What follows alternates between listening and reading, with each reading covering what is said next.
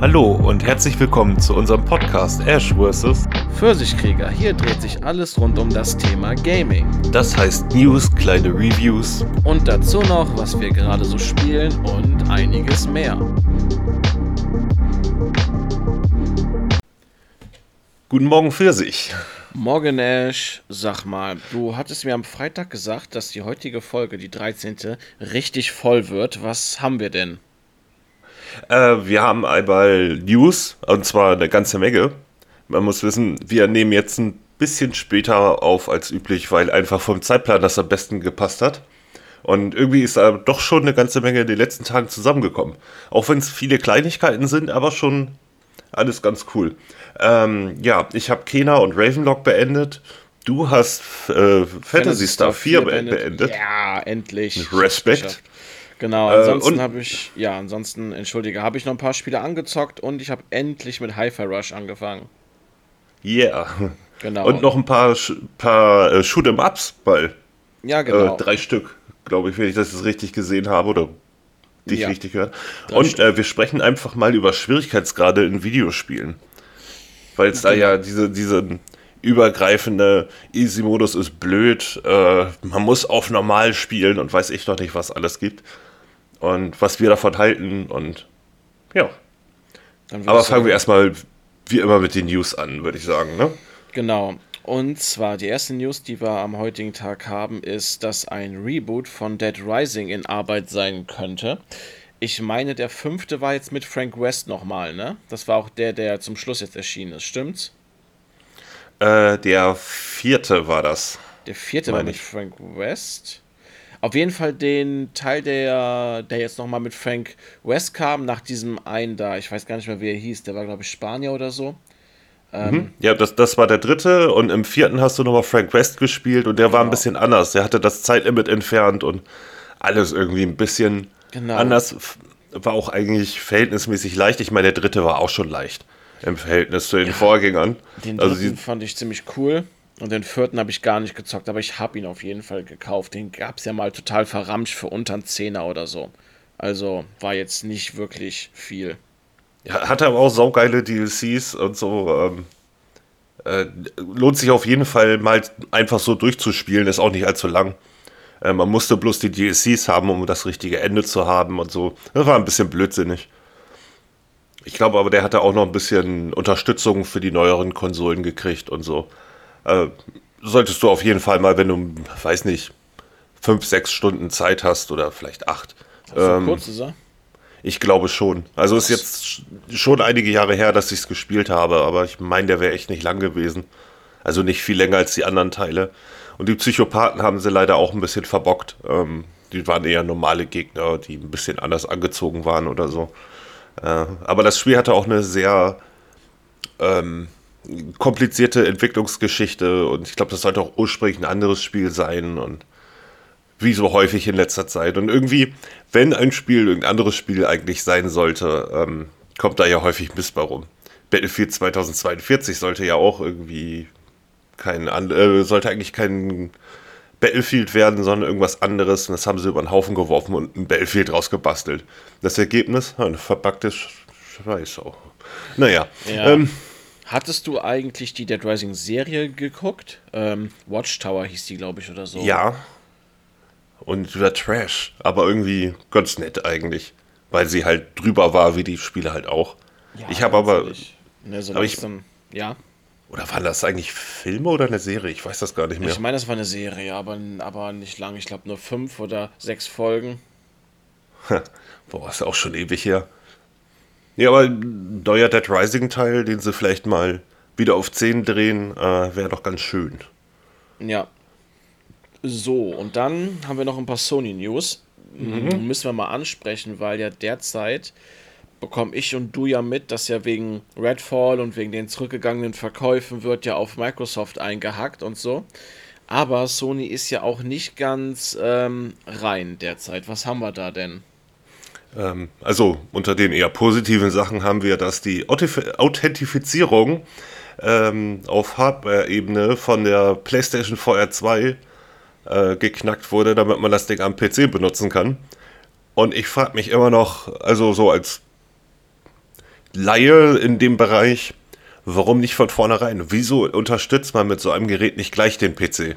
Warum müssen mhm. die Leute in irgendeiner Form das Ding knacken, damit man es am PC benutzen kann? Ich meine, die, die schmälert ihre eigene Userbase ohne Ende. Das Ding ist ein übelster Flop gewesen. Also es ist ja, ähm, ja, dann gibt es Le Leute, die dir erzählen, ja, aber 200.000 oder 300.000 sind total viel. Ja, aber irgendwie waren Sonys äh, Pläne ja eher Richtung 2 Millionen und dann ist das nicht viel. Und äh, natürlich verkauft es sich irgendwie häufiger, glaube ich, als das erste VR, aber ja, es ist doch schon ziemlich mies. Also, das, da, da ist mehr drin. Und äh, äh, ja, äh, das zumindest unter den positiven Sachen. Also, ähm, äh, ja, unter den negativen haben wir eher das Pixel-Opus schließt. Ähm, die meisten werden es wahrscheinlich nicht kennen. Äh, äh, ihr erstes Spiel war Entwined. Äh, so, so ein musikartiges Spiel. Ich wollte es eigentlich auf der PlayStation 5 mal anspielen, weil einfach mal nur das Cover gesehen. Ich wusste ja nicht, wer dahinter steht überhaupt. Äh, aber es lief irgendwie auf der PS5 nur mit so starken Grafikfehlern, dass ich es nicht spielen konnte. Sollte, glaube glaub ich, ganz nett sein. Aber Concrete Genie ist ein bisschen bekannter. Von 2019. Das sagt mir auch was. Ähm, ich habe es irgendwann mal runtergeladen, bin aber nie dazu gekommen, es zu starten. Ähm, ist eher so ein klein, eben typisches, kleines, kreatives Indie-Spiel, wo es irgendwie darum geht, glaube ich, Wände anzutecken oder so. Also zumindest sah es danach aus. Es ist auf jeden Fall eher künstlerisch gestaltet. Und ähm, ja, und die sollen angeblich irgendwie auch mit Sony Movie Studios an einem neuen Spiel gearbeitet haben. Äh, also letzten News, die ich dazu gefunden habe, waren, waren von 2021. Und ja, jetzt hat Sony gesagt, die passen und nicht mehr in unseren Release-Plan. Die, äh, es gab ja vor einiger Zeit schon die Gerüchte, dass Sony irgendwie alle Indie-Projekte platt macht, äh, weil alle nur noch AAA machen sollen oder Games as a Service. Was irgendwo ein bisschen sarkastisch klingt, aber ich meine, ihre Handlungen sprechen für sich. Und eigentlich erwarte ich jetzt nur, dass Media Molecule platt gemacht werden. So, die eben Little Big Planet gemacht haben und äh, Dreams, welches ja auch dicht gemacht, äh, jetzt beendet wurde, der Support. Und äh, ja, schauen wir mal. Also, auf jeden Fall, äh, Pixel Opus ist jetzt platt gemacht worden. Es gibt verschiedene Gerüchte zwischen alle gefeuert und irgendwie in andere Studios integriert. Man kennt das ja. Und ähm, ja, bei Pixel Opus dachte ich zuerst, bevor ich die gegoogelt habe, was sie für Spiele gemacht haben, das wären die gewesen, die die beiden Loco Roco-Spiele auf der PSP gemacht haben, weil es keine Ahnung, ich habe den Namen irgendwie damit assoziiert. Ich weiß auch nicht, warum. Aber hm. dann habe ich mal geguckt, was Pixel Opus gemacht hat und bis auf Concrete Genie auf der PS4 kannte ich das andere Spiel von denen aber auch nicht. So. Ja, ich bin zufällig bei PS Extra bzw. Premium, Premium darüber gestolpert. Hm, okay, ja. Ähm, ja, leider, also leider ein Studio ge geschlossen, aber hoffen wir mal, dass die Leute woanders noch einen Job kriegen. Ja, ähm, es ist halt nur eine, irgendwie eine Ironie, wenn so etwas passiert, nachdem Rekordverkaufszahlen verkündet wurden, der Konsole selbst. Und ich kann mir nicht vorstellen, dass Pixel Opus als kleines Indie-Studio so teuer war, wenn du verstehst, was ich meine. Ja, klar, ne, wenn sich die Konsole ver äh, verkauft wie geschnitten Brot, alle anderen First-Party-Spiele auch. Aber dann so ein Indie-Studio schließen, was dann hin und wieder mal ein Spiel raushaut, ne? Also ich glaube auch nicht, dass sie so teuer sind. Äh, mein größtes Problem mit Sony ist ja momentan, dass ihr Line-Up ziemlich langweilig ist. Also das heißt, nicht, nicht in Form von, die Spiele sind schlecht. Ich meine, beispielsweise so ein Spider-Man wird total klasse. Ne, es wird halt ein typisches Spider-Man-Spiel, was wir schon sechsmal hatten. Ne, aber gut gemacht. Also was willst du mehr? Ähm, aber schon bei God of War Ragnarok hatte ich so ein bisschen meine Probleme, also dass ich mir gesagt habe, ich gebe dafür keine 80 Euro aus. Ich hatte jetzt den 2018er irgendwie erst 2021 gespielt, weil ich mir dann erst die PS5 geholt habe. Oder? In 20 müsste das gewesen sein. Egal, auf jeden Fall äh, nee, das war mir dann irgendwie zugleich zu nah dran. Und ähm, ich sag mal, mit dem Spider-Man, ich weiß nicht, ob ich das tatsächlich dann zum Release brauche, weil ich weiß ja im Grunde genommen, was ich bekomme. Es ist ein bisschen unspannend. Äh, okay, das Wolverine ist vielleicht noch so, so ein Spiel, was interessant werden könnte. Man weiß halt immer noch nicht, welche Spielart es wird. So genau. Äh, aber es wird natürlich blutig. Höhö. Aber äh, gerade so ein kleines Indie-Studio könnte irgendwie ein bisschen ihr Portfolio wieder heben weil Sony ja schon seit Jahren eigentlich von so kleineren kreativen Projekten weggeht, wofür sie eigentlich mal ursprünglich bekannt, äh, bekannt waren. Äh, Sean Layden, der äh, Boss zur PS4-Zeit, oder Anfang PS4-Zeit, ähm, der meinte mal, dass solche Spiele wie Rip Ribbon vielleicht keine Erfolge waren, aber halt unglaublich wichtig für die Plattform. Und ja, seit Jim Ryan da ist, gibt es halt diese kleinen wichtigen Spiele nicht mehr. Die werden nicht mehr durchgewunken. Studios werden platt gemacht und Sony hat einige Studios in den letzten Jahren platt gemacht. Das ist bloß im Gegensatz zu Microsoft, die vielleicht mal ein Team platt macht, einfach nicht so groß durch die Presse gegangen, weil es ignoriert wurde. No? Ja. Ja, dann haben wir noch eine News zu God of War. Äh, ja, also auch mal interessant. Ich weiß natürlich jetzt nicht, wie es gerechnet wurde, weil das äh, Ragnarok ja im Grunde genommen ja, eigentlich mal ursprünglich ein DLC zu dem 2018er sein sollte, der dann, das dann immer größer wurde. Aber das Spiel soll insgesamt 200 Millionen Dollar gekostet haben. Und äh, einfach mal als Vergleich, God of War 3 war damals bei 44 Millionen. Also, falls sich noch irgendjemand wundert, warum diese PlayStation 2 Zeiten nicht mehr zurückkommen, weil einfach so viele kleine kreative Spiele erschienen sind, auch damals auf dem Dreamcast und so weiter. Oh, das ähm, war schön. Ja, aber die Spieleentwicklung ist halt so explodiert von den Preisen, dass man sich solche ja, kleinen Experimente nur noch selten leisten kann oder leisten will. Und einfach den Indie-Markt den ganzen Rest erledigen lässt, sage ich mal. Die dann irgendwie noch günstiger wegkommen, aber ich meine, meine dass God of War Ragnarok das Vierfache von God of War 3 gekostet haben, ist schon heftig. No? Ja, das ist, das ist übel. Also 200 Millionen dafür ist schon hart. Gut, wobei die ganzen Motion Capture Aufnahmen, ich kann es mir natürlich vorstellen, ne, irgendwie. Plus ja, die äh, Werbekampagne, die dafür gemacht worden ist, ne? Natürlich, also da kommt ja vieles zusammen. Die Synchro, die Musik, die dann natürlich mittlerweile live eingespielt wird und nicht mehr nur am Computer entsteht und da, ja, das ist ja, Motion Capturing ist sowieso so dermaßen teuer, also äh, das war mir irgendwie die ganze Zeit eigentlich gar nicht bewusst. Aber ähm, als dann damals mit Corona alles ja doch stark verlangsamt wurde und problematischer wurde, äh, war, ist erstmal klar geworden, wie wenig Studios ein eigenes Motion Capturing Studio haben. Ähm, deswegen hatte zum Beispiel bei, ähm, ich glaube, Ninja Theory war das, äh, als sie ein neues äh, Studio aufgemacht haben, die auch ihr eigenes bekommen. Aber normalerweise äh, leihen sich die ganzen Studios diese Motion Capturing, diesen Motion Capturing Raum einfach, weil er einfach zu teuer ist, um ihn halt ständig zu bauen. und dadurch ist eine riesige Warteschlange auch entstanden. Deswegen sind Filme nicht vorangekommen und Spiele halt auch nicht. Ja, das stimmt.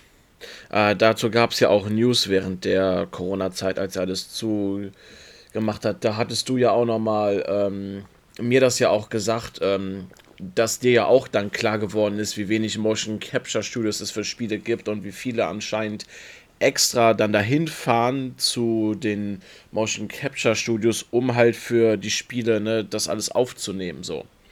Ja, das ist ja, ja auch noch mein, ein Weg und Kosten und sowas, ne? Also. Ja, ja, eben. Und äh, ich, ich, ich meine, es ist nachvollziehbar. Du brauchst dieses Motion Capturing Studio nur eine gewisse Zeit, sage ich mal. Und die Produktion eines Spiels dauert ja deutlich länger. Und ähm, dann dauerhaft so ein teures Studio da stehen zu haben, das wollen sich halt die ganzen Publisher nicht leisten. Das ist schon irgendwo nachvollziehbar, ja, aber wenn dann halt diese totale Ausnahmesituation kommt und die Film- und Spielstudios plötzlich Schlange stehen müssen, das ist schon sehr heftig. Nun ja. Gut, kommen wir zum nächsten, würde ich sagen. Genau. Äh, Biomutant erscheint jetzt noch überraschend für die Switch. Ich muss ja ganz ehrlich sagen, dass mich das Spiel nach den Wertungen nicht mehr interessiert hat. Selbst wenn es mal in einem Deal verramscht wird oder so, ich weiß nicht, ob ich es spielen will. Selbst wenn es im Game Pass kommen würde, keine Ahnung. Aber, und jetzt kommt das große Aber. Es erscheint für die Switch. nicht, dass es das Spiel aufwertet, es wird dadurch aber interessanter, finde ich. Verstehst du? Mhm. Es ist, ähm, es ist schwer zu erklären. Ich mach's mal so. Ich könnte ja die Shantae-Spiele auf der, auf der Series X spielen, ne? Mhm. Hätte dabei Achievements und so. Aber ich habe irgendwie Lust darauf, die auf der Switch zu haben. Und ich weiß nicht, woran das liegt. Das ist genau wie bei Biomutant jetzt. Für die Xbox und für die PlayStation würde es mich null interessieren. Aber für die Switch mal so vielleicht so für 10, 15 Euro würde ich vielleicht noch zugreifen. Und ich kann es schwer erklären, woran es liegt. Ich kann dir erklären, woran es liegt. Du hast einfach die Möglichkeit, das Ding portabel zu spielen. Das könnte Und sein, ja. Du wirst es wahrscheinlich nie portabel spielen, weil wieso? Ne? Also, ich meine, gut, ähm, bei mir wäre vor allen Dingen die Frage, wieso, weil ich alleine wohne, aber ähm, ähm, ja, ich, ich sag mal, diese Hemmschwelle auf der Switch ist einfach niedriger als bei anderen Sachen. Ich meine, ich habe selbst ja einen Kumpel, der sich für die Switch noch Doom 2016 geholt hat, um das dann letzten Endes nur eine halbe Stunde zu spielen, weil man es kann. Weißt du so? Und Wolfenstein New Order und so. So die ganzen Spiele, die auf der Switch eigentlich nur cool sind, äh, weil es irgendwie möglich ist und nicht, weil sie gut sind. Also in der Form. Na, ich glaube, dass es auch daran liegt. Ja, wie gesagt, ähm, als ich das gelesen habe, dachte ich direkt, hm, es wäre doch mal ein interessanter Witz, es mal doch zu spielen, ne? So. Hm. Aber nur, weil es für die Switch erscheint. Ich, wie gesagt, ähm, ja. Äh, allerdings ist die Frage, wie sie das hinbekommen sollen, wollen. Ähm, ich meine, die hatten auf den alten Konsolen schon Probleme. Ich habe jetzt mal eben im Zuge der News mal kurz zumindest auf der PlayStation 5 ist angespielt ist, weil das mal irgendwann eine PS Plus drin war und ich habe es halt aktiviert und die, bin die dazu gekommen. Ähm, die Steuerung war ein bisschen sehr schwammig für meinen Geschmack. Aber auf denen läuft es zumindest im Performance-Modus anscheinend flüssig. Aber ich habe es halt auch nur eine Viertelstunde, 20 Minuten gespielt. Ähm, allerdings äh, wird halt im Netz sehr häufig angezweifelt, dass es irgendwie vernünftig auf der Switch laufen wird. No, lassen wir uns überraschen. ja, ich kann dir dann ja mal Feedback geben, mal irgendwann oder so und dann, ähm, ja. Ja, gib aber nicht allzu viel aus, also vom ersten Eindruck, ah, ich weiß äh, nicht. Wie gesagt, die, die, die, die Schwelle ist bei mir 15 Euro und drunter, ganz ehrlich. Also ich weiß ja, dass es mich ja auch gar nicht mehr so sehr interessiert jetzt. Ne? Also damals, als es angekündigt worden ist, hatte ich echt Interesse, dann wurde es ja verschoben und verschoben und verschoben und ja, was im Nachhinein rausgekommen ist, ist dann wirklich nur für Liebhaber, sage ich jetzt mal, die gerne hier und da mal ein Auge zudrücken. Ja. Ja, äh, ich habe jetzt auch gesehen, ich glaube, es ist gerade für um die 15 Euro auf der Xbox im Sale.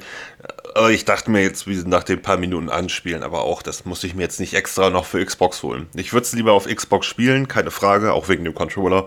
Aber äh, ja, aber nochmal extra Geld dafür ausgeben, ist es mir dann auch irgendwie zu schade. Also dafür ist dann der erste Eindruck irgendwie nicht gut genug.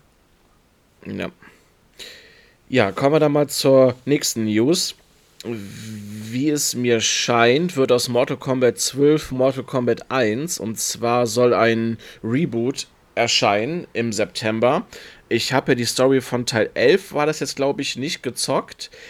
Ich werde dich jetzt auch nicht spoilern. Und du spoilerst die anderen auch nicht, aber macht es Sinn, das nochmal komplett von vorne aufzu, also das, das äh, Pferd von vorne aufzuzäumen? Äh, ja, also es macht auch storytechnisch Sinn, weil das irgendwie im Aftermath von äh, vom 11. nochmal total abgedreht ist. Ähm, ich werde jetzt nicht weiter ins Detail gehen, aber äh, weil du es halt noch nicht gespielt hast. Aber äh, es, also man kann es zumindest erklären. Also ich würde jetzt, äh, es ergibt Sinn, geht vielleicht ein bisschen weit, weil es halt so schon ziemlich abdreht. Äh, was auch sehr cool ist, aber äh, ja, also es, sie haben zumindest Grundlage dafür geschaffen, das Ganze nochmal wieder von vorne zu starten. Allerdings frage ich mich natürlich dann, was aus den ganzen Charakteren wird. Also die jetzt in den neueren Teilen dazu kamen. Weil wenn du wieder von vorne anfängst, hast du ja Jackie Briggs zum Beispiel oder äh, äh, Cassie nicht mehr. Äh, die ja nun mal die Kinder von Charakteren sind und so weiter. Und ja, auch einige Alien-Typen nicht. Ich meine, ganz ehrlich, ich kann auf die meisten Charaktere, die dann irgendwie mit 10, äh, 10 11 und 12 dazu kamen, irgendwie verzichten. Äh, äh, 10 und 11 zumindest so. Ähm, einfach weil sie, sie waren zwar ganz nett und sahen auch ganz cool aus, aber irgendwie hatte ich jetzt für meinen Teil jede Verbindung zu denen. Ich habe die halt in der Story gezockt und vielleicht mal hier und da ein paar Fatalities gemacht für ein paar Achievements. Aber am Ende ist man doch irgendwie an, ähm, an eher älteren Charakteren als Hauptfigur hängen geblieben. Also ich zumindest. Und ich kenne auch, glaube ich, recht viele, bei denen das der Fall ist. Ähm, aber äh, wenn sie jetzt halt von vorne anfangen, würden sie das alles nochmal in den Haufen werfen. Und was sie dann mit den Charakteren machen und wen sie da überhaupt reinnehmen, weil es halt einige nicht, rein chronologisch nicht mehr geben kann, oh, lassen wir uns mal überraschen. Ja, ich finde es aber trotzdem irgendwie ganz cool und interessant, dass die jetzt von Teil 1 komplett neu anfangen wollen. Was, ähm, ich denke mal, wie gesagt, ich habe jetzt 11 nicht gespielt, aber ähm, was bestimmt logisch erscheint. Und mal gucken, was sie daraus machen. Vielleicht halten sie sich, was die, Ka was die Charakterriege angeht, auch nicht, ori nicht originalgetreu an den ersten Teil. Ne? So. Oder sie verkaufen dir die, äh, den Future DLC, weißt du, damit du zukünftige Charaktere kaufen kannst. Ja. Ich meine, das wäre nicht das erste Mal, dass sie einen äh, Standardcharaktere als DLC verkaufen. Also, gerade Warner ist ja nun mal halt. Äh, ja. Was DLCs angeht, sehr aggressiv, ja, wir kennen's. Mhm. Genau.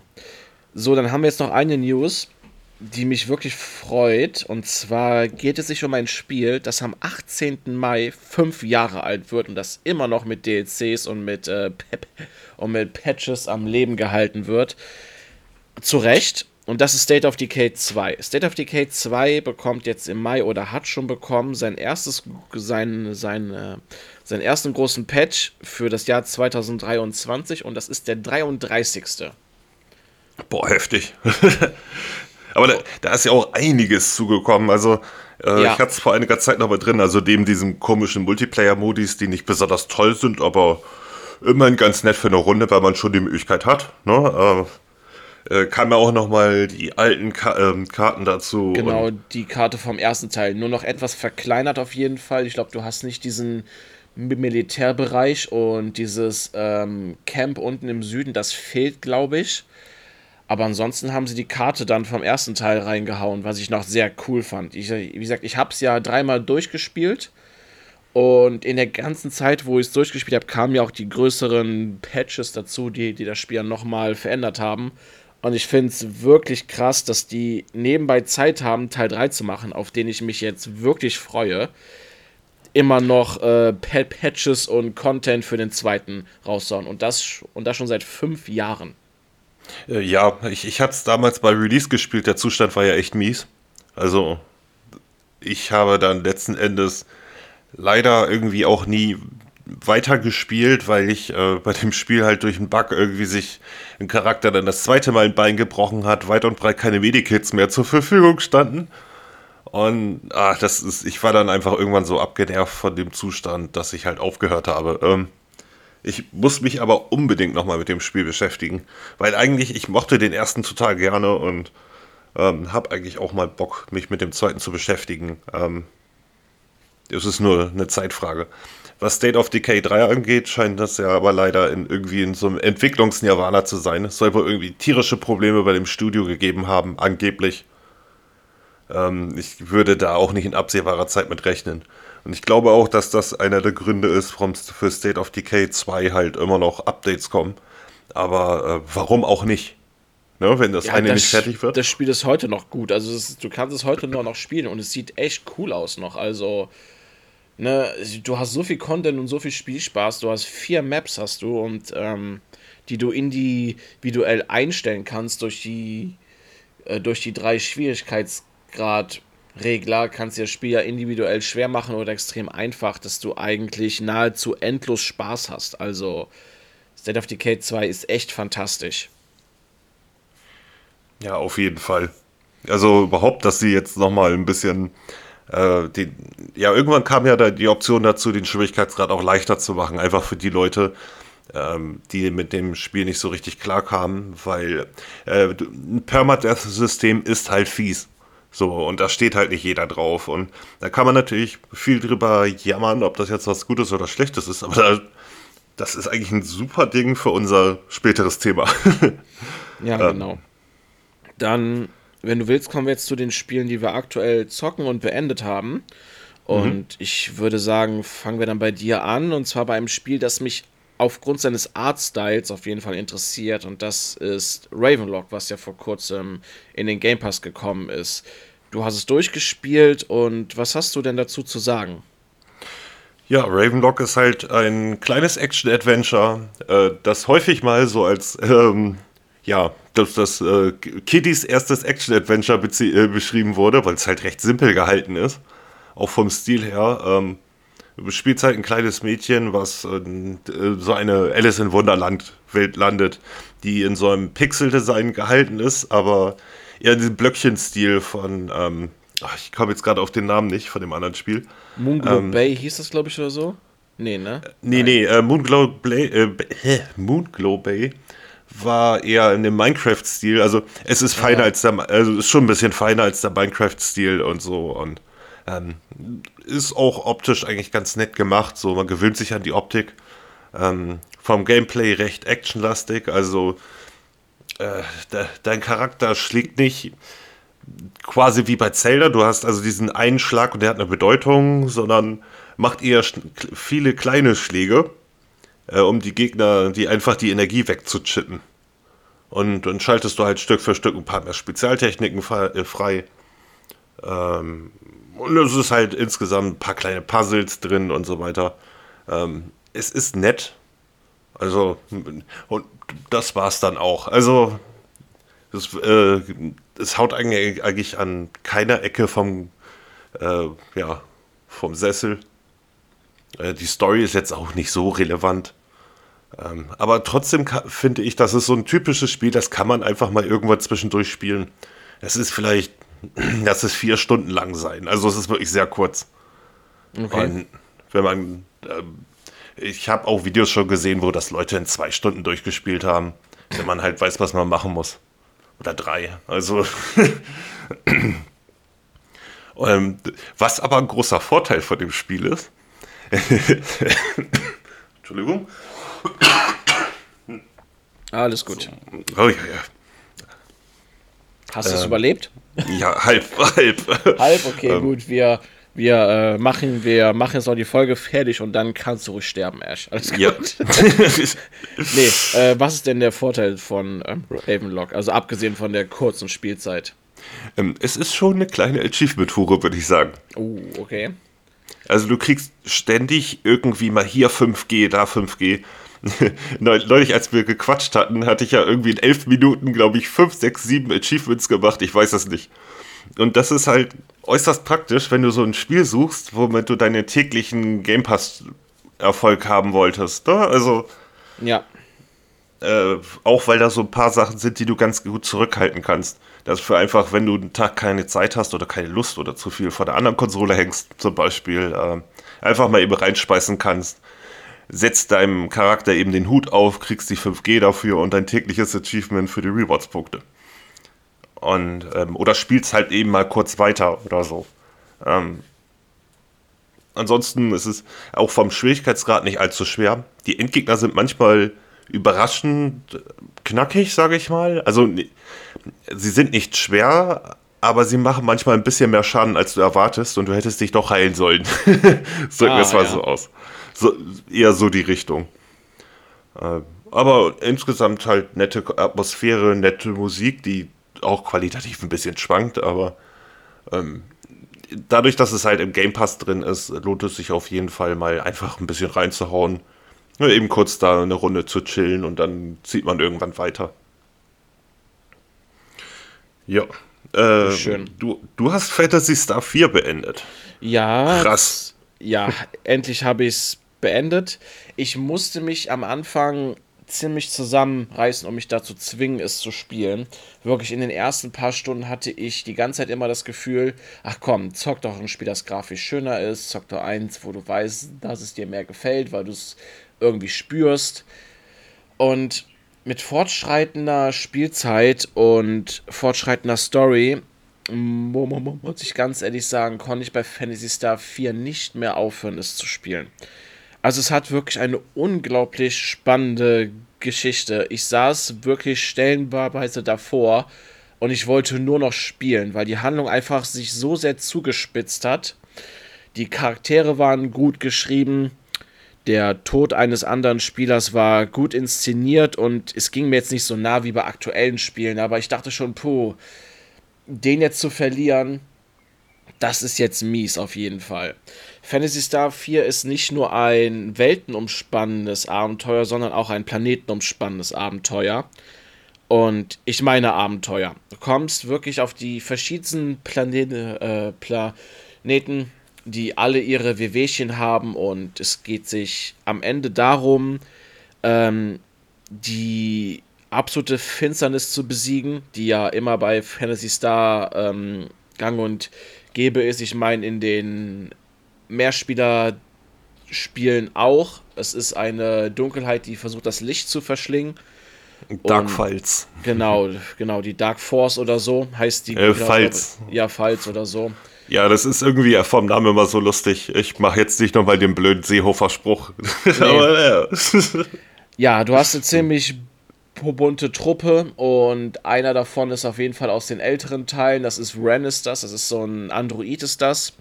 Er kommt aus den anderen Teilen. Es gibt sehr viele Verweise auf Fantasy Star 1, den ich jetzt nicht gespielt habe, aber es wird dir im Spiel auf jeden Fall beiläufig erzählt. So. Ne? Du ähm, triffst, du hast natürlich ähm, später im Spiel gibt es Verweise auf die Heldin vom ersten Teil, die es ja geschafft hat, diese Dunkelheit dann aufzuhalten und so. Ne? Das wird dir dann im Spiel ja schon gespoilert, aber das ist irgendwie logisch, wenn du sie dann als Statue siehst und sie dann auch ähm, verehrt wird und so als die erste Kämpferin des Lichts quasi. Ja, was soll ich sagen? Ich kann es verstehen, dass Fantasy Star 4 bei vielen Leuten, bei den Rollenspielen so unter den Top 15 vielleicht ist, vielleicht auch Top 10. Ja, ich würde es bei mir auch irgendwo in den Top 20 einordnen. Und alles im einen gibt es ein paar Sachen, die natürlich damals okay waren, weil es nicht anders ging, aber heutzutage nervt das leicht. Das ist zum Beispiel, wenn du einkaufst und verkaufst. So Du kannst nicht wirklich sehen, was dich stärker macht beim Einkaufen. Meistens kannst du davon ausgehen, du kommst auf einen neuen Planeten, da ist eine Stadt, da ist Ausrüstung, die ist teuer, kauf sie, die macht dich stärker. Wenn du verkaufen willst, ist es leider so, dass du jedes Item einzeln verkaufen musst und und nachdem du es verkauft hast, darfst du nochmal auf den Verkaufknopf, also hier auf die, Verkauf, auf, auf die Verkaufsoption gehen. Jetzt habe ich es. Und das die ganze Zeit. Du kannst natürlich selbst beim Einkaufen bei Heil-Items nicht angeben, wie, wie, ähm, wie viele du einkaufen willst. Ob 1, 2, 3, 15, 20. Nein, du musst jedes einzeln anklicken und kaufen. es war natürlich damals gang und gäbe. Ne, das hat auch so nicht gestört, aber das hält einen doch schon auf. Ähm, ja, die Vor- und Zurückspulfunktion der Co-Action war beim Trainieren sehr hilfreich gewesen und beim Erkunden der Dungeons auch. Wenn ich in einem Dungeon zum Beispiel optional gegangen bin und da war dann doch keine Truhe, dann habe ich meistens zurückgespult, ne, weil ich durch die Vorspulfunktion schon vorgegrindet habe. Ne, du kommst in den Kampf rein, spulst vor, greifst mit allen an und dann ist das wie zweifache Geschwindigkeit. Das macht es sehr einfach. Und dass man auch ähm, jederzeit abspeichern kann, fand ich auch ziemlich gut. Du kannst ja einfach den ähm, rechten Analogstick nach unten gedrückt halten zum Schnellspeichern oder nach oben zum Schnellladen für den Spielstand, den du dann zuletzt gemacht hast. Und das sind so Komfortfunktionen, wo ich sage, das wertet das Spiel auf jeden Fall auf. Ich kann es jedem empfehlen, der Rollenspiele mag, sich einfach mal hinter Fantasy Star 4 zu klemmen bei mir hat es gedauert, bis ich das Raumschiff bekommen habe und ab dem Zeitpunkt wollte ich auch gar nicht mehr aufhören zu spielen. Es hätte gerne noch mal 10, 15 Stunden gehen können. Aber alles im einen war ich so gefühlt nach knapp 30 Stunden durch mit Grinden. Am Ende war ich so zwischen Level 50 und 56. Das hatte sich bei mir sehr verteilt im Team, weil einige verschwinden, die bekommst du später zurück. Die sind dann etwas aufgestufter, aber wenn du schon so wie ich so viel gegrindet hast, dann hängen die natürlich hinterher. Aber alles im einen, Fantasy Star 4, es hat sich sehr gelohnt, es zu spielen. Ich bin froh, dass ich mich dazu etwas gezwungen habe. Es war wirklich fantastisch. ja. genau. Ja. Und man muss ja aber noch sagen, dass dieses äh, futuristische Setting, also dieses ähm, die, diese Mischung aus Science Fiction und manchmal doch eher klassischem Aufbau irgendwie bis heute recht selten ist. Ich meine, vielleicht gibt es das Star Ocean, aber sonst ja. gibt es da ja nichts. Genau, also mir fällt auch nichts ein außer Star Ocean, das doch Fantasy und altertümliche Magie zum Beispiel vereint, so, ne? Also fällt mir jetzt auch nichts anderes ein spontan, wenn ich drüber nachdenke, außer Star Ocean, ja. Und witzigerweise habe ich jetzt ja passenderweise derzeit äh, gerade mal Fantasy Star äh, Online 2 wieder mal ein bisschen gespielt. Äh, ich habe einfach mal mein äh, meinen Xbox-Spielstand auf die Playstation übernommen und dann die ganzen äh, Trophäen einfach nochmal nachgeholt, weil ich einfach mal gerade ein bisschen Bock hatte, das zu zocken. Und habe auch tatsächlich alle bekommen innerhalb von ein paar Stunden. Ah, schön. Ja, man muss alles nochmal machen, also das ploppt nicht irgendwie so schön angenehm wie bei einem Destiny auf. Weißt du, bei Destiny brauchst du nur deinen ähm, Spielstand verbinden, startest das auf der Playstation und es macht nur noch plopp, plopp, plopp, plopp, plopp. so, das war schon sehr praktisch. Aber, oder bei, bei, ähm, ah, wie hieß es jetzt noch? Äh, die, der, äh, Dauntless, Dauntless, genau. Da klappt sowas auch, aber ja, bei Fantasy Star musste ich halt nochmal ran und der, das Spiel unglaublich riesig ist auf der Playstation. Ich glaube, irgendwie um die 90 Gigabyte oder so war das natürlich dann.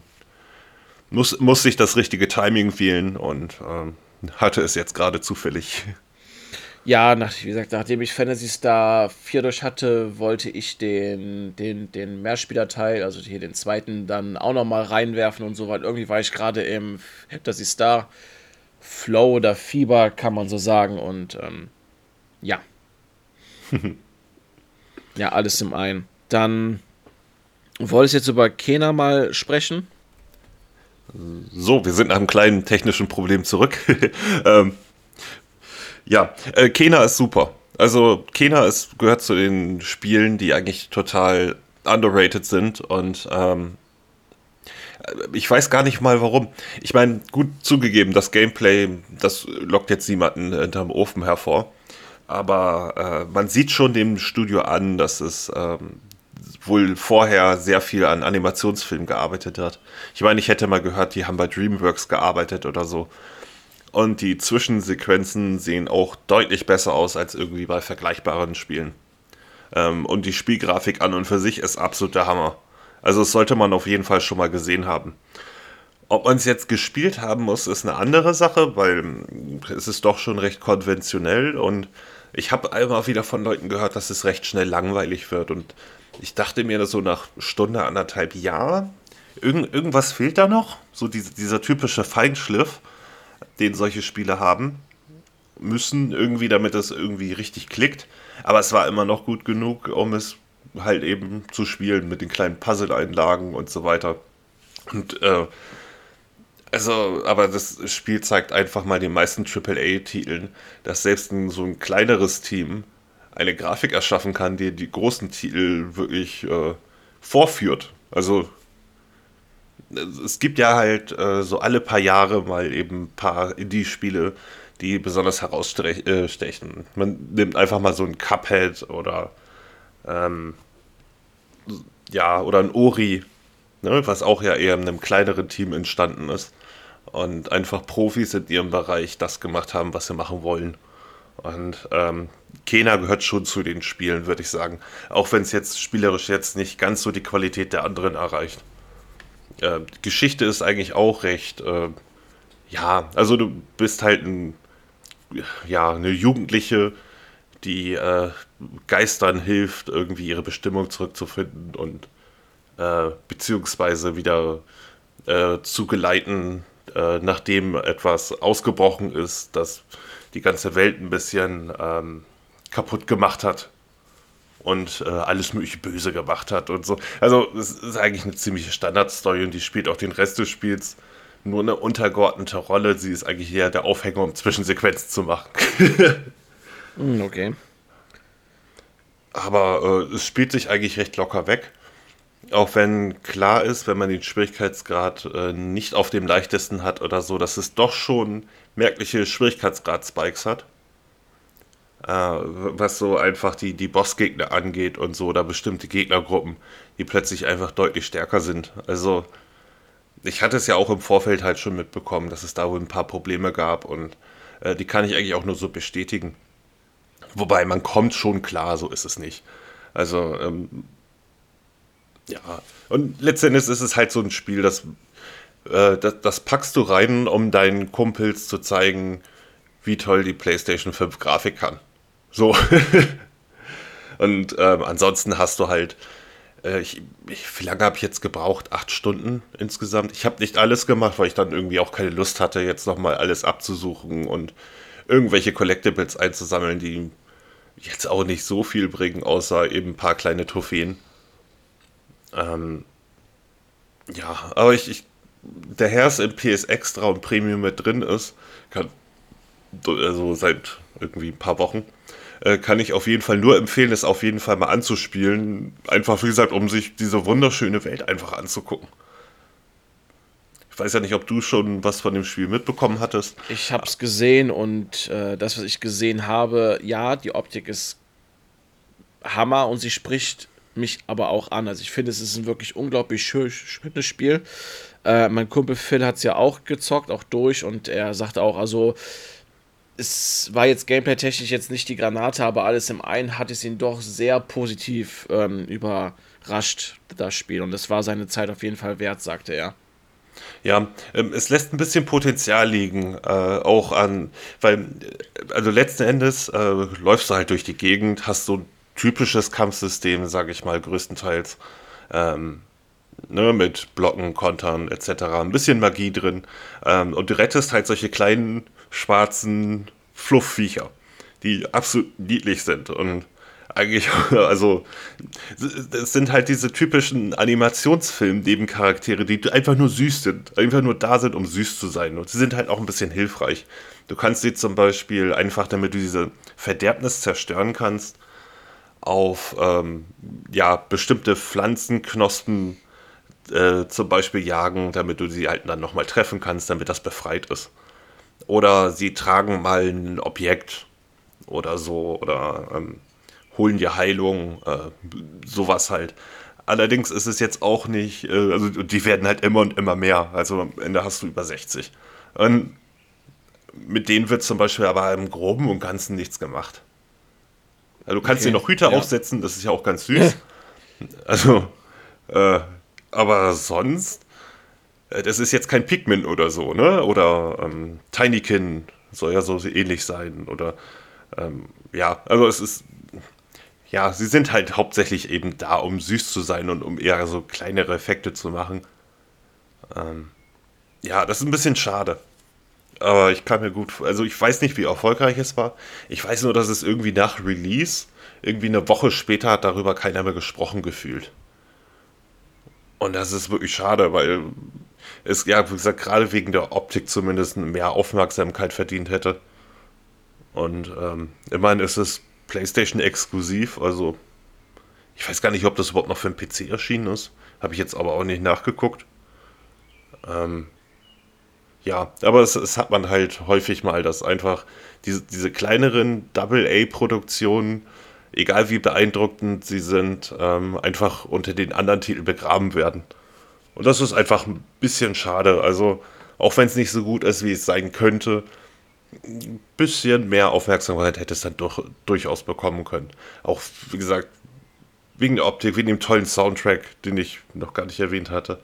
Ähm, es hat zwar keine deutsche Synchro, was ich irgendwie ein bisschen schade finde, gerade weil alles so hochwertig wirkt und dann spielst du es halt mit deutschen Untertiteln. Ich meine, ich ziehe ja die englische Sprachausgabe ganz gerne mal vor, aber das ist limitiert dann doch schon ein bisschen die Zielgruppe, finde ich. Weil äh, ich halt häufig, häufig sehe, äh, dass Leute Spiele, die auf Englisch mit englischer Synchro sind, grundsätzlich ablehnen. Und das Ganze auch ein bisschen weniger hochwertig dadurch wirkt. Ja, ähm, das stimmt. Gerade wenn das Design halt doch eher kindgerecht ist, äh, ist das halt ein bisschen, das ist ein bisschen schade. Ähm, aber im Groben und Ganzen, wie gesagt, wenn man PS Extra hat oder äh, Premium, sollte man das auf jeden Fall zumindest mal kurz reinhauen, um einfach mal zu genießen, wie es aussieht. Und äh, ansonsten, die Spielzeit ist halt kurz genug, um es mal eben nebenbei zwischen irgendwelche Titel zu schieben. Ich mochte es irgendwo. ja, äh, du hast doch einige Shooter gespielt, also ein paar Shoot'em-Ups, um genau zu sein.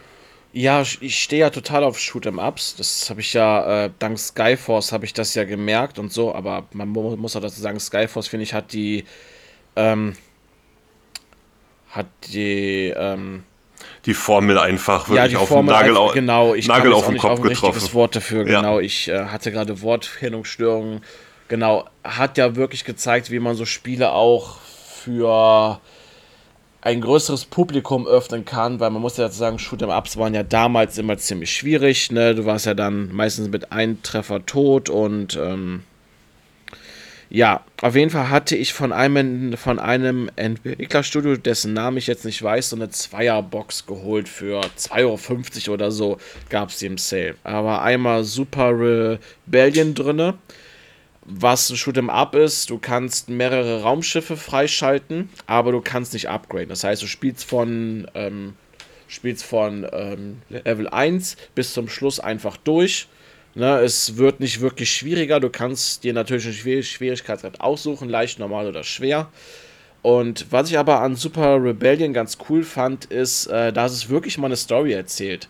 Also oberflächlich betrachtet wird die Erde oder eine Welt, in der du spielst, von Außerirdischen attackiert und du stellst dich dagegen.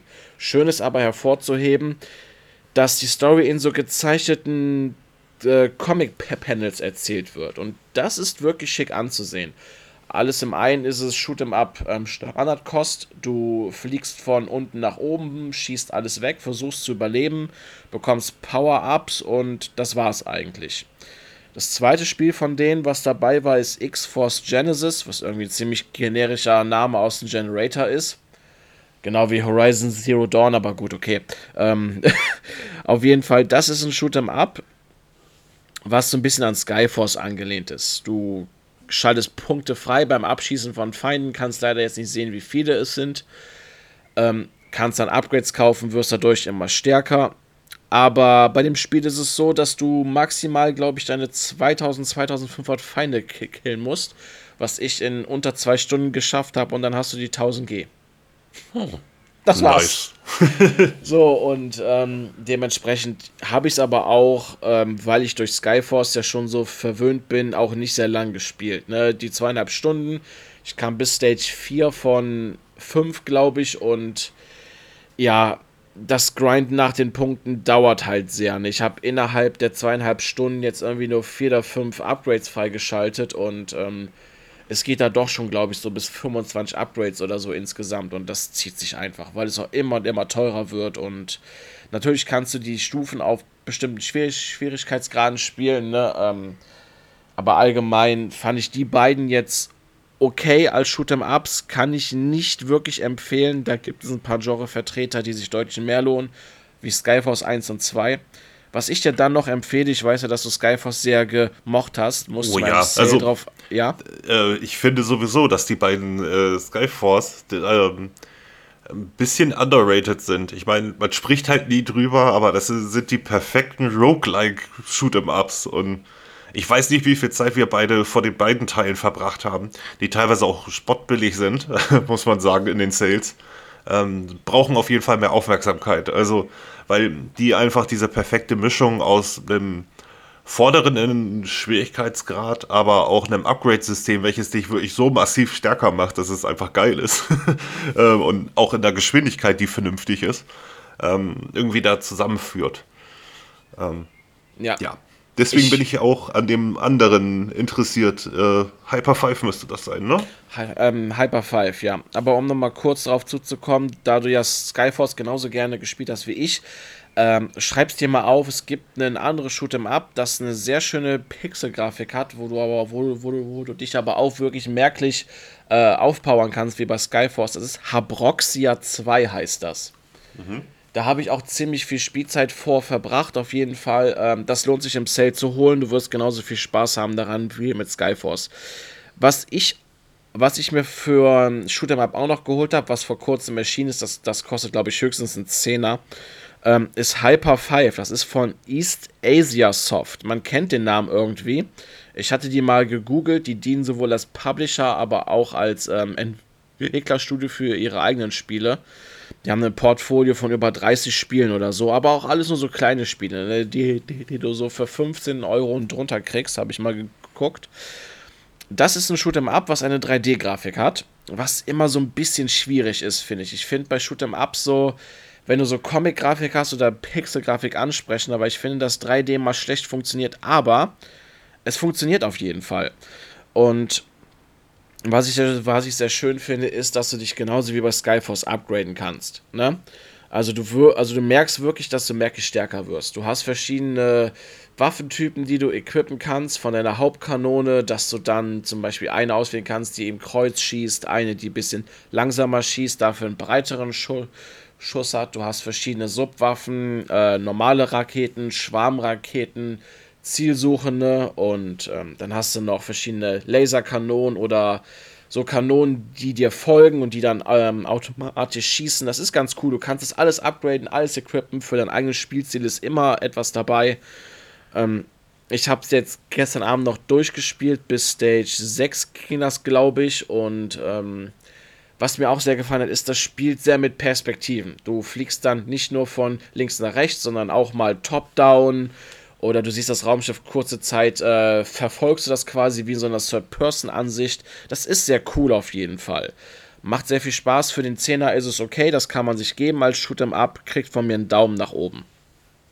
Ja, nice. Genau. Das erinnert mich daran, dass ich äh, durch PS Extra auch noch ein paar Shoot'em-Ups gefunden habe, wie sowas wie Calmity Blaze, welches irgendwie ursprünglich für die 360 in Japan erschienen ist, aber dann irgendwie nur für die Playstation rausgekommen ist. Ähm, wenn man spielt, weiß man auch, warum es höchstwahrscheinlich von Microsoft abgelehnt wurde.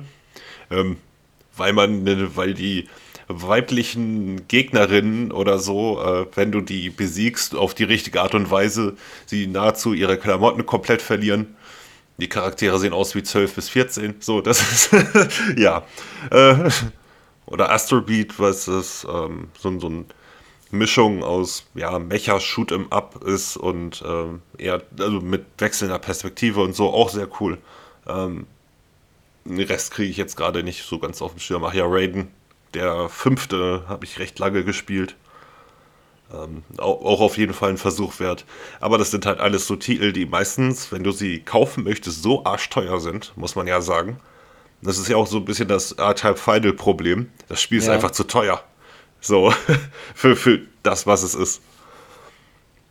Ähm, und dann ist es halt eben ganz nett, wenn die, wie die Spiele, die du aufgezählt hast, dann teilweise mal eben für drei bis sechs Euro irgendwie über den Tisch gehen. Das kann man sich halt mit ganz geil nebenbei geben. Ja, ähm, genau. Ja, ich hatte dann ja noch ähm, gestern Abend mit Hyper Rush angefangen, habe nur, habe also das nur Stage 1 abgeschlossen, quasi die Tutorial Stage und ich muss ganz ehrlich sagen, ich kann bis jetzt nur sagen, dass ich ähm, den Rhythmus des Spiels, weil ja viele ja glauben, ja, ähm, dass man unbedingt darauf achten muss, finde ich nicht. Ich finde aber, also ich bin eigentlich in sowas sehr schlecht in solchen ähm, Rhythmus- und Timing-Spielen. Ich muss aber sagen, dass bei Hyper Rush komme ich richtig gut rein. Also auf jeden Fall. Das, es hat ja, glaube ich, vier verschiedene, vier verschiedene Schwierigkeitsgrade. Ich habe jetzt auf normal angefangen und es ist schon sehr großzügig, was den Takt angeht. Und ähm, im Grunde genommen die gesamte Spielwelt, ähm, es gibt ja auch den Takt vor, dass du, ähm, finde ich, auch nicht drumherum kommst. Ah, was heißt drumherum kommst? Du bist automatisch im Takt drinne und das merke ich. Und ich bin eigentlich in so sowas echt schlecht.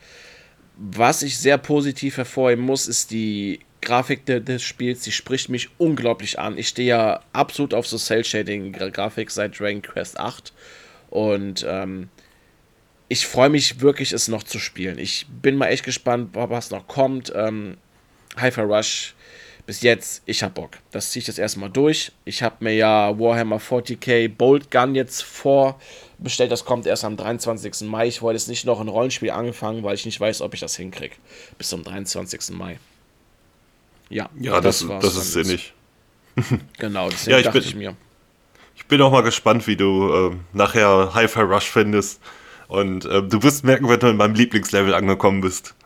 Ähm, ich hatte es erst auf einfach gespielt, weil ich mir einfach unsicher war, wie in der ganzen Taktsache kommen auch manchmal äh, nachher noch ein bisschen anspruchsvollere Sachen hinzu. Ähm, aber äh, habe dann irgendwie den zweiten Durchgang auf normal gemacht und ähm, den noch nicht ganz beendet, weil dann irgendwas rauskam. Aber das, ich werde da auf jeden Fall noch weitermachen, weil das Spiel einfach cool war. Aber mittlerweile hat es auch noch ein paar ähm, gute Patches, ein bisschen Upgrades gekriegt ähm, hier und da an einigen Punkten. Ich glaube auch, was die, das Finden der Collectibles angeht und so. Ähm, ich bin auf jeden Fall nochmal am Ball. Ähm, ja, ko kommen wir mal zu unserem äh, ja, anderen Thema. Was halten wir von Spielen, äh, Schwierigkeitsgraden in Spielen? Und diese ganzen Diskussionen zwischen easy, normal, schwer und wie man es spielen sollte. Ich überlasse dir erstmal das Wort. Ja, was ich absolut nicht mag, ist, wenn Leute der Überzeugung sind, man kann ja ruhig der Überzeugung sein, aber dann zwingt es eigentlich auf, dass man nur das wahre Erlebnis in einem Spiel hat, wenn du es unbedingt auf schwer oder höher spielst, weil nur so kannst du das Spiel genießen und ähm, so krieg, kriegst du das volle Programm, finde ich nicht. Ich bin in der Position so mit Job und Beziehung und dann noch zocken und noch Sport. Ähm, dass ich jetzt langsam auch an dem Punkt angekommen bin, wo ich sage, ich muss Spiele nicht mehr auf schwer spielen, auch nicht mehr auf normal spielen. Denn selbst wenn ich ein Spiel auf leicht durchspiele, wen ich, also ich muss ja keine ähm, Rechenschaft ablegen, wem auch. Ganz ehrlich, meine Kumpels und Xbox Live-Kollegen stehen ja nicht draußen auf dem Balkon und gucken mir beim Zocken zu und äh, verurteilen mich, ob ich ein Spiel jetzt auf leicht spiele oder nicht. Also, ne, und heutzutage wer achtet jetzt noch auf Achievements, ob man ein Spiel auf normal beendet, auf schwer oder auf sehr schwer. Klar, damals Xbox 360 Zeit, weiß ich jetzt noch, dass der, als das System ja eingeführt wurde, dass sich auch Leute wirklich darauf angesprochen haben, hey, ne, du hast das Spiel auf schwer durchgespielt, wie, wie hast das gemacht? Ich hänge da und da fest. Aber heutzutage, wer kontrolliert dich noch beim Spielen? Keiner mehr. So, es ist eigentlich nur dein eigener Anspruch oder deine eigene Charaktereigenschaft, die dich entweder dazu zwingt, es unbedingt auf schwer durchspielen zu müssen, weil du dir selbst was beweisen willst, oder du tust es nicht und genießt einfach nur ein Spiel. Ne? Nehmen wir mal zum Beispiel Star Wars Jedi Fallen Order. So, mhm. da war es ja bei mir so gewesen, ich hatte vorher auf ähm, normal angefangen. Kam ja bis kurz vorm Schluss, wo man gegen, gegen diesen Sith spielt, in dem Tempel und, und ab da habe ich den Schwierigkeitsgrad auf Story gestellt, weil das mir einfach zu blöd war. Lag auch einfach daran, dass ähm, ich nicht also, so, also ich fand es jetzt nicht, dass das Blocken so gut war wie, wie bei Sekiro. Gut, Sekiro habe ich jetzt nicht durchgespielt, aber irgendwie fand ich das etwas clunky. Und ich muss ganz ehrlich sagen, ähm, dass es mir auch gut getan hat, ab dem Zeitpunkt auf Story zu stellen, einfach. Äh, ja, es, es gibt auch eigentlich der, der bekannteste Schwierigkeitsgrad Spike bei Fallen Order ist eigentlich die neunte Schwester. Die ähm, dieses komische ähm, gelbe äh, Viech mit dem Helm, ähm, ne, welche einfach mal deutlich schwerer ist als alles andere, was vorher kommt und auch alles, was danach kommt. Ich weiß auch noch, dass ich damals auf der Xbox da runtergestellt habe. Einfach weil es irgendwann genervt hat. Ich meine, er war schaffbar, aber äh, war einfach irgendwie überhaupt nicht im Verhältnis. ja. Und ich, es ist ja, glaube ich, auch so wie bei dir. Wir beide haben ja ein großes Spieleportfolio und Sachen, die wir gerne spielen. Und es gibt wirklich nur wenige Genres, die wir beide nicht spielen. Und da habe ich einfach keine Zeit, jedes Spiel auf schwer zu zocken und ähm, mich da durchzubeißen klar habe ich Zeit, die Spiele, die danach kommen, zu spielen. Ne? So, mich drängt ja keiner, sofort durchzuspielen. Aber ich kann ein Spiel auch sehr gut genießen, wenn ich es einfach nur auf leicht mal eben durchziehe, weil die Story bleibt ja gleich, ne? So, äh, es bringt mir ja nichts, es auf schwer zu spielen. Ich kriege dadurch kein anderes Spielerlebnis, sondern eher nur Frust, weißt du, und ähm, das ja, ist ja der springende Punkt. Ja, ich, ich finde, dass das sowieso grundsätzlich viel zu sehr verallgemeinert wird. Wenn du beim Ninja Gaiden auf einfach stellst, äh, bekommst du irgendwie zwei, drei High-Items und eine Wiederbelebung. Weißt du, bei einem Spiel wie Ninja Gaiden, weil es echt brutalst schwer ist, ähm, ist das eigentlich komplett nutzlos. Das, macht, also das verändert deine Spielerfahrung nicht. Du hast einfach eine Mini-Hilfe, damit du den ersten Boss irgendwie schaffst. Oder den zweiten. Ne, so, aber mehr springt da ja eigentlich bei der ganzen Sache nicht raus. Und ähm, ich, ich habe jetzt einfach auch viele Spiele erlebt. Äh, also ich spiele schon ganz gerne auf normal. Allerdings, wenn ich dann irgendwann merke, dass das Spiel mir eigentlich nur hauptsächlich Zeit klaut, ähm, habe ich mich schon so einige Male geärgert, dass ich nicht auf einfach, auf einfach gestellt habe. Also nur mal Beispiel Final Fantasy VII Remake. Ich habe es auf normal durchgezogen und mir meinten selbst schon die größten Trophy-Jäger, hey, spiel das doch ein, äh, nur auf einfach, mach's einfach. Und ich dachte mir, nee, das ziehe ich jetzt auf normal durch. Und es war ja auch nicht besonders schwer.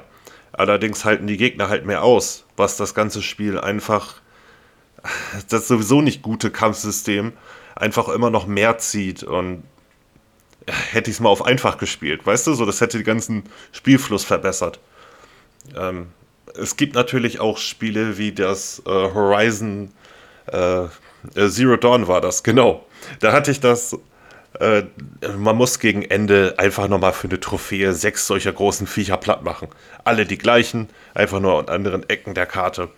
Äh, hab bei einem Kampf nicht aufgepasst und irgendwie der 5 Minuten, 5, 6 Minuten Kampf, äh, ja, bin ich halt gestorben und dachte mir, ja, eigentlich bringt das ja nichts. Ich kann jetzt immer auf einfach stellen. Ich habe viermal das Vieh schon platt gemacht. Ich muss es doch zweimal. Ich habe auch langsam keinen Bock mehr. Ähm, bin dann, hab halt runtergestellt, bin zu dem Vieh hin und hatte ihn in 30 Sekunden platt. Ich, ja. Das ist dann so der Punkt, wo es zu weit geht, finde ich. Da macht das Spiel einfach deutlich weniger Spaß. Weil du einfach die, diese komplette Spielerfahrung eigentlich des normalen Schwierigkeitsgrades damit über den Haufen wirst. Dadurch, dass du einfach riesige, dicke äh, Gegner in Sekunden platt hast. So, aber das ist ja eher der Ausnahmefall, würde ich sagen. Ähm, zum Beispiel der Nachfolger äh, spielt sich auf einfach relativ fluffig und also du hast jetzt nicht das Gefühl, als wäre das Spiel einfach zehnmal einfacher geworden wie beim ersten, sondern einfach nur ein bisschen äh, beschleunigt, sag ich mal. Und ähm, da, aber die, diese Grundvorstellung, dass der einfache Schwierigkeitsgrad automatisch babyleicht ist und nutzlos in Anführungsstrichen, die halte ich schon mal grundsätzlich für blödsinnig. Ich meine, und ich gucke mittlerweile auch bei Spielen halt, äh, wenn sich jetzt auf normal durchspielen nicht lohnt, für irgendetwas, was ich ganz gerne für mich persönlich in dem Spiel erreichen will. Und wenn es nur Gamerscore sind oder so, oder Trophäen, ähm, dann lasse ich es meistens einfach. So, es gibt ja auch Genres, die einem mehr liegen oder auf die man mehr Bock hat. Und bei einem Shooter brauche ich jetzt meistens den normalen Schwierigkeitsgrad nicht. Es sei denn, wie gesagt, ich werde irgendwie anders motiviert. Ähm, äh, wobei es natürlich auch welche gibt, die einfach in höheren Schwierigkeitsgraden besser sind. Black Ops 1 damals zum Beispiel. Äh, das habe ich auf normal gespielt. Äh, es war jetzt nicht zu anspruchsvoll, aber man hat schon gemerkt, so war das Spiel gedacht. Einfach damit äh, die Atmosphäre damit unterstützt wird. Ne? Ähm, also einfach von, weil wenn du auf einfach gestellt hast, bist du einfach nur mal eben schnell durchgeballert. Und dann verliert es dann halt auch manchmal ein bisschen. Aber äh, ja, das macht halt letzten Endes nicht unbedingt auf Schwerspielen besser beispielsweise, weil bei den meisten Shootern wird dann einfach nur die Kopfschussquote erhöht. Ne? Die random Tode, die du stirbst. Oder, ähm, schönes Beispiel, Erinnerst du dich an Call of Duty, äh, äh, das World War II, nee, nicht World War II, sondern. Das World at War. World at War, genau. Wo du den Reichstag stürmen willst und auf höchster Stufe die Granaten nur so fliegen, ja. Äh, ja, und egal, wo du da in, gespielt hast, also du hast, bist einfach nur, mit, nur noch mit Granaten zugespammt worden. Na, das war einfach nur Blödsinn. Du hast dann einfach nur zugesehen, dass du da irgendwie ganz schnell durchkommst in der Hoffnung, dass es irgendwie klappt und der äh, Checkpoint nicht scheiße gesetzt wurde. Und äh, also mit Spaß hatte das eigentlich nicht viel zu tun. Äh, während zum Beispiel so ein ähm, Wolfenstein, äh, der, der, äh, der zweite von den neuen, ach, ich fand den ja echt schlimm, ne? Also da konntest du auch, auch auf einfach stellen. Wenn, du, wenn das Spiel Bock hatte, hast du halt durch äh, die kleinste Ritze von irgendeinem random Gegner einen Kopfschuss bekommen und warst tot. Ja, Wolfenstein 2 fand ich auch nicht so gut. Also ich finde immer noch, The Old Blood ist der stärkste, aber das ist ja, Geschmacks. Absolut. Ähm, ich ich habe auch schon mit Leuten gesprochen, die den Old Blood total blöd fanden und das respektiere ich auch, aber ich finde ihn auch persönlich den Absta mit Abstand besten von den neuen, weil der zweite, wie gesagt, der war einfach stellenweise nur frustrierend und äh, ich sag mal, natürlich ist die ganze Sache blödsinnig, aber sie haben es halt ein bisschen äh, zu sehr übertrieben, äh, wo du äh, auch zu viel äh, auf Möchtegern-Skandal getrimmt, ne? Äh, und es hat mir vom Schwierigkeitsgrad einfach nicht besonders viel Spaß gemacht. Du brauchst das äh, brauchst Ewigkeiten, bis du mal mehr Energie hast, weil der Charakter halt kaputt ist. Und dann hast du halt mehr Energie und das bringt dann auch dir herzlich wenig, weil die Gegner dann einfach dementsprechend stärker werden. So, das ist, ja, hat mich ja, irgendwo. Klar, das verstehe ich. Also ich habe mich am Ende irgendwie durchgequält, aber ähm, so richtig Spaß an dem Teil hatte ich kaum. So, und ähm, wie gesagt, der leichtere Schwierigkeitsgrad, wenn, also wenn du es runtergestellt hast, hat gefühlt überhaupt gar nichts gebracht. Also, wenn es da Unterschiede gab, meinetwegen, aber mir waren sie nicht besonders ähm, aufgefallen. Ja. Ähm, und eigentlich ist die ganze Diskussion ja nur mal wieder aufgekeimt wegen den ganzen Souls-Likes und vor allen Dingen wegen Elden Ring und äh, Leute halt der Meinung waren, vielleicht sollte das Spiel einfach mal einen leichten, leichteren Schwierigkeitsgrad haben damit es äh, zugänglicher ist für mehr Leute.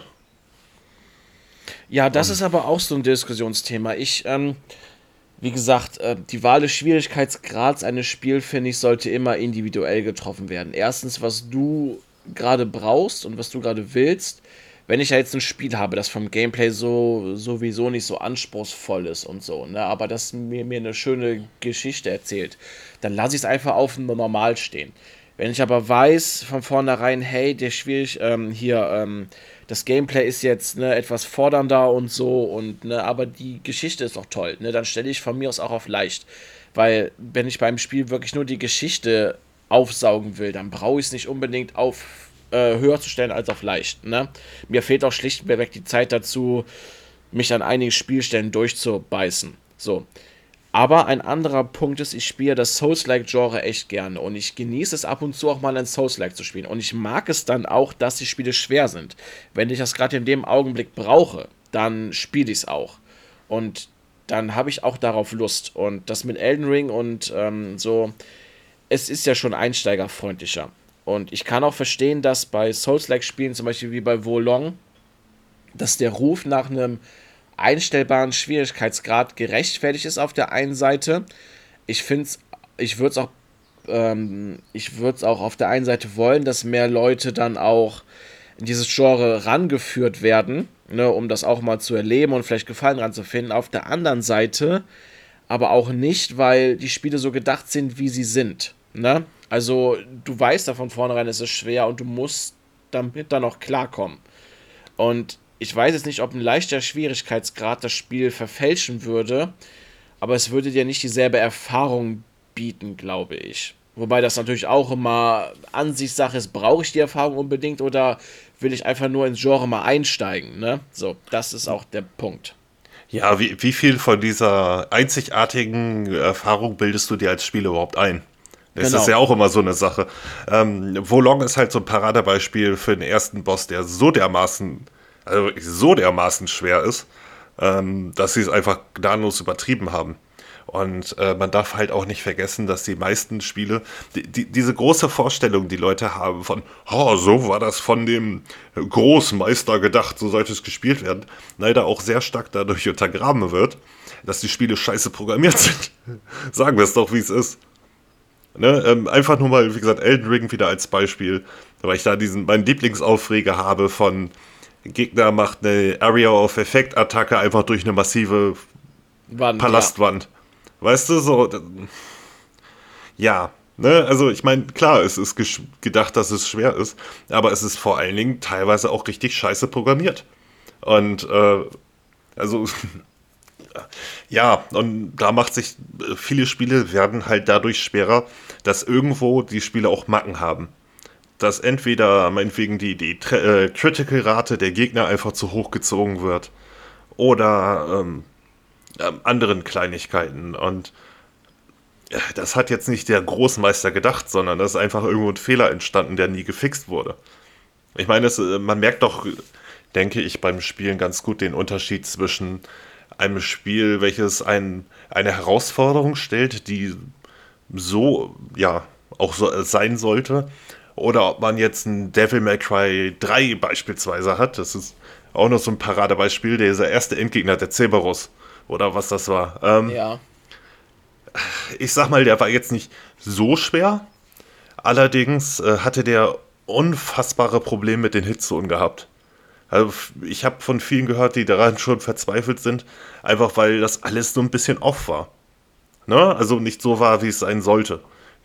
Ich hatte bei dem Spiel kurze Zeit später ein Problem. Äh, da kracht man irgendwie Level später in den Untergrund ähm, runter. Und jedes Mal, wenn man einen Schlag macht, kommt eigentlich ein Gegner von hinten und haut dir den Rücken. Und du musst wirklich einfach nur Glück haben, um da irgendwie durchzukommen. Weil einfach jedes Combo, was du hast, du nicht abbrechen konntest äh, und ähm, einfach zu lange gedauert hat für die Gegner, die dich umzingelt haben. Die du auch kaum ausmanövrieren konntest. Äh, hab ewig viele Versuche gebraucht. Und da kann mir keiner erzählen, dass das irgendwie eine gute Idee war die von dem Großmeister so erdacht war, weißt du? Ja, ich weiß, was du meinst, ja. Äh, und ich meine, die meisten haben noch äh, die deutlich leichtere Version gespielt. Die äh, war. Ähm, weil die, die, hatten ja auch irgendwie mit den Schwierigkeitsgraden bei dem Spiel ein bisschen Mist gebaut. Ähm, äh, dass irgendwie der, der äh, normale Modus, der Einfachmodus, äh, der normale Modus der japanischen Version äh, irgendwie der, der, äh, genau, der normale Modus war der Einfachmodus in der europäischen oder so. Wenn ich mich recht entsinne, oder US-Fassung und so. Die, wie gesagt, da wurde noch wild durcheinander gemixt. Und ähm, ja, wie gesagt, so viel hatte das nicht mit dieser Originalversion zu tun. Und äh, man muss ja auch mal akzeptieren, dass einige Spiele halt absichtlich so designt sind, dass du Probleme hast. Ähm, einfach mal Dark Souls eins nochmal als Beispiel. Ähm, äh, ich weiß jetzt nicht mehr, wie, die, wie das Schloss hieß, wo du über eine, so eine super enge Brücke musst, wo dann noch. Das war ähm, Arnor. Äh, Arnor nee, nee, äh, ist, ist noch früher gewesen. Ah, okay. äh, du musstest über so eine dünne Brücke in einem Schloss, äh, wo am, an dem Rad Archer standen. Ich glaube, du hast auch noch einen Gegner auf diesem super engen Weg gehabt. Wenn du runterfällst, ist da alles voller irgendwie so Monster. Gegner gewesen, die dich sowieso sofort platt machen. Ja. Äh, ich komme jetzt aber auch nicht drauf, obwohl ich es, keine Ahnung, über 20 Mal durchgespielt habe. Ich weiß nur noch die eine Brücke, das war in Arnor ähm, Ondo, wo die beiden Silver Knights, die mit ihrem Drachentöterbogen auf dich schießen. Ein Pfeil trifft dich und du fliegst direkt runter. So. Ja, und ähnlich war es halt an der Stelle auch. Und ähm, das ist halt so eine Stelle, die einfach da äh, sind, so Stellen, die dafür gemacht sind, dass die Leute einfach sterben und wenn sie irgendwann mal Glück haben, durchkommen. Ist halt so, muss man so akzeptieren. Das ist kein genialer Move eines Großmeisters, das ist einfach nur mies. Das sind billige Tricks. Und ähm, deswegen mochte ich auch Dark Souls 1 beispielsweise nicht so gerne, äh, das geht ja nachher noch weiter mit einem bestimmten Item, was du brauchst, um über unsichtbare Fläche zu laufen, die du nur siehst, wenn du entsprechendes Item irgendwo random in, in der kompletten Spielwelt äh, gefunden hast, worauf du auch keinen Hinweis hast. Ja, also, ja, Also ich, ich finde, man darf das Thema halt erstmal nicht zu ernst nehmen, weil das irgendwie jeder für sich selber wissen muss. Äh, man muss das auch für sich selber abschätzen, weil die Spiele selber halt auch nicht immer perfekt designt sind. Also und äh, ja, ich, ich weiß nicht, ich brauche das mittlerweile einfach für mein Ego auch nicht mehr. Äh, trotzdem habe ich riesigen Spaß, manche Spiele auf schwer zu spielen, weil ich einfach gemerkt habe, ich habe es auf normal gezockt und das hat so einen Bock gemacht und es wirkte so fair, hey, das probiere ich doch ganz gerne auf schwer nochmal, wenn ich die Zeit dafür habe. Wie eben so ein DMC Devil May Cry, was ich immer doch mal wieder spielen muss. Ich hab's ja durch. ja, eben. Genau. Und, und da habe ich tatsächlich aber auch auf schwer gespielt. Ich hatte vorher auf leicht gespielt und normal übersprungen und jetzt habe ich das nochmal auf schwer gespielt. Klar, ich hätte es, glaube ich, auf Sohn von Spada wäre dann sehr schwer gewesen, aber ich dachte mir, nee, komm. Ich habe es lange auch nicht mehr gespielt, wusste auch nicht mehr, wie sehr ich jetzt noch in die Steuerung reinkomme, greift die noch und so. Ähm, deswegen habe ich halt äh, nur auf schwer gespielt und ganz ehrlich, äh, ja, gut, es ist halt New Game Plus. Ich habe es aber auch so nicht gemerkt, den hohen Schwierigkeitsgrad. Ne? Also, ähm, das hat schon geklappt. Ja, und ähm, ich finde aber auch, also die Wahl eines Schwierigkeitsgrads sollte auch immer persönlich sein. Ne? Habe ich wirklich jetzt die Zeit, mich hinter ein Spiel zu klemmen, auf schwer, obwohl ich auch leicht spielen könnte oder normal, brauche ich das, weil ganz ehrlich, zu beweisen hast es keinem, auch nicht mal dir selbst. Ne? Wozu denn auch? Ne? Ähm, also so sehe ich das jetzt. Also man also ich finde nicht, dass ich mir beweisen muss, um cool zu sein oder um cool zu sein, ein Spiel auf schwer durchzuspielen.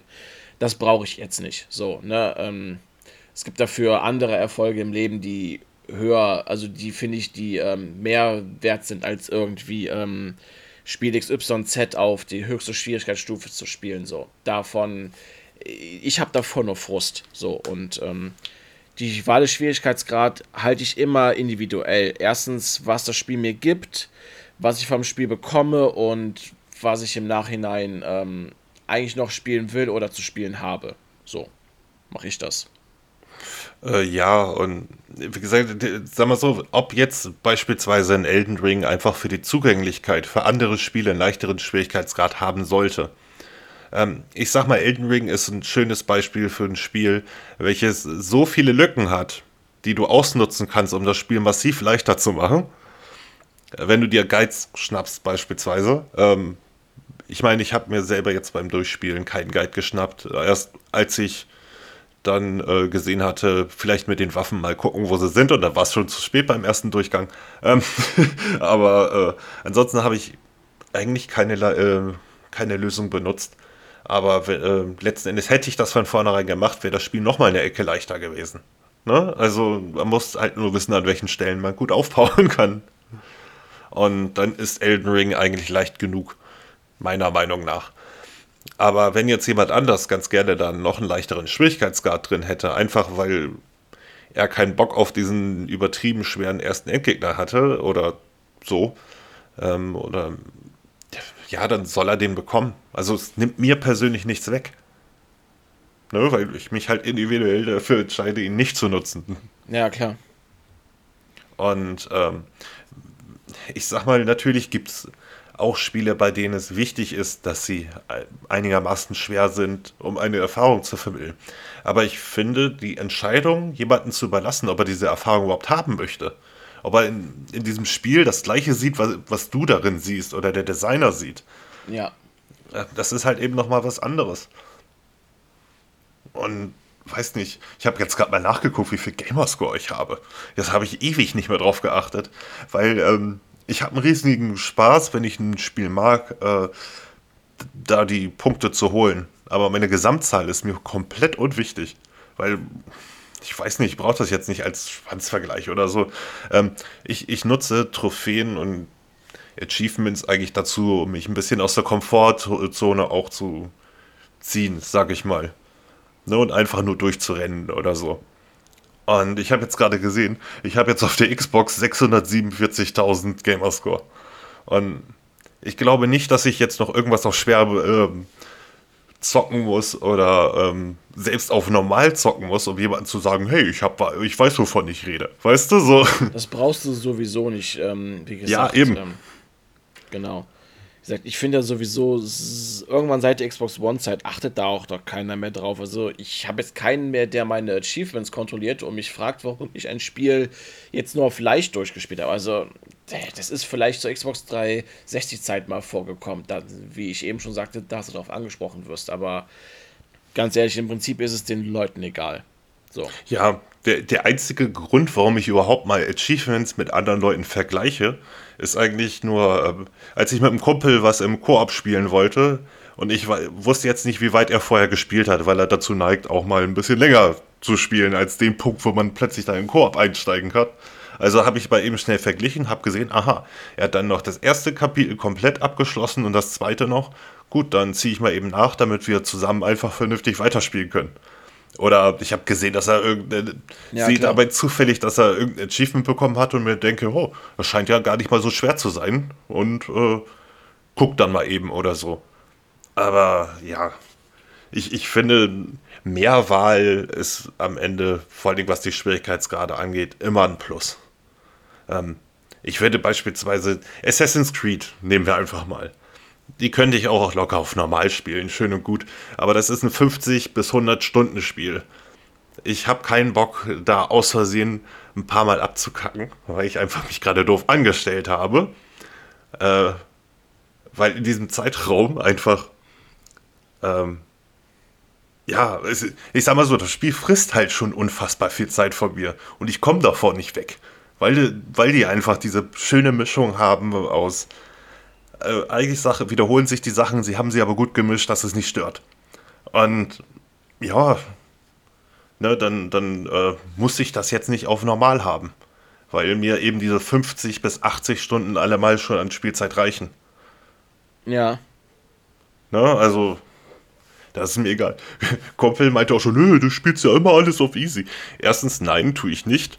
Und zweitens finde ich das lustig, wenn das jemand zu mir sagt, der nur Warzone und World of Tanks spielt. Weißt du so? Und sonst eigentlich nix. so. Äh, er ist halt zu faul, sich in irgendwelche neuen Spiele einzuarbeiten. Hm. nee, aber sonst äh, interessiert es ja auch einfach keinen mehr. Ne? Also kann es, wie gesagt, niemand interessiert sich für meine Gamerscore bei einzelnen Titeln oder manchmal schon, weil das Spiel halt interessant ist und wenn dann mal irgendjemand sieht, ich habe irgendein Achievement gemacht, wo sie dann irgendwelche Probleme mit hatten, weiß nicht, töte X Gegner gleichzeitig mit Waffe Y, irgendwie sowas. Aber im Groben und Ganzen ist es halt immer unwichtiger geworden. Ja, auf jeden Fall. Es, es bleibt eine zutiefst persönliche äh, äh, Entscheidung und es war ich auch vor kurzem in einer Xbox-Party gewesen, so mit Leuten, die gerne mal Spiele auf schwer spielen. Und selbst die sagen jetzt, ach, irgendwie habe ich gemerkt, ich brauche das auch nicht mehr. Und ähm, ist aber immer noch Diskussionsthema. Also es gibt wirklich einige, die feste Überzeugung sind, du kriegst nur das wahre Erlebnis, wenn du ein Spiel unbedingt auf der höchsten Schwierigkeitsstufe spielst. Sehe ich halt auch nicht so, aber ja, ist es halt sehr individuell, ne? Also. Ja. Äh, bei Elden Ring ging es ja noch so weit, dass dann plötzlich Leute anfingen, nö, du darfst das und das nicht in der Bild äh, benutzen. Du darfst kein Magier spielen, weil das ist zu einfach. Dann kriegst du nicht die richtige Erfahrung. Weißt du, ja. so. Und wenn man sich denkt, ja, aber dieser Mimic-Spell ist ja dafür da. Also, erstens, damit du, wenn du Solo spielst, also ich, man darf nie vergessen, dass diese Spiele erstmal grundsätzlich äh, zwar Singleplayer-Spiele sind, aber mit einem optionalen Koop-Modus der das Ganze nochmal wesentlich leichter macht. Dark Souls 1 ist auch das Paradebeispiel, was wir zusammen durchgespielt haben, welches im Koop unfassbar viel leichter ist. Ne? Und ja, es ist ja auch kein Problem. Diese Option ist ja nicht ganz ohne Grund da. Und wenn du jetzt so ein Mimic-Spell hast bei ähm, Elden Ring, ersetzt das eigentlich nur den zweiten Spieler. Bloß, dass du ihn selber konfigurieren und nicht, äh, niemand ihn kontrolliert. Ja, und eben. das ist ein Mittel, welches dir das Spiel an der Hand ähm, an die Hand gibt, falls du keinen Koop-Partner findest. Und ähm, dann ist es auch völlig legitim, die zu nutzen. Genauso wie die Magierklasse. Ist doch scheißegal, aber nein, es gibt dann tatsächlich Leute, die einem vorschreiben wollen, wie man das zu spielen hat. Ähm, oder, oder äh, um auch mal ein positives Beispiel zu nennen. Äh, Rise, Son of Rome, ist eins der Spiele, wenn man die auf schwer stellt, bekommst du tatsächlich eine andere Spielerfahrung. Es ist natürlich stellenweise ein bisschen, also es gab eine Stelle, die besonders fies war, weil man dann übermäßig schnell stirbt, aber im Groben und Ganzen ist dieser schwere Schwierigkeitsgrad nur äh, ein, quasi ein kleiner Test, ob du mit diesem Kampfsystem umgehen kannst. Wenn du damit umgehen kannst, kommst du in dem Spiel auch prima durch. Und das ist wieder geil. Ne? Und ich fand, dass ähm, der schwere Schwierigkeitsgrad hat das Spiel deutlich aufgewertet als Erfahrung. Na, also sowas gibt es ja auch. ja, kann ich nicht sagen, weil ich hab's nicht auf schwer gespielt, Rice.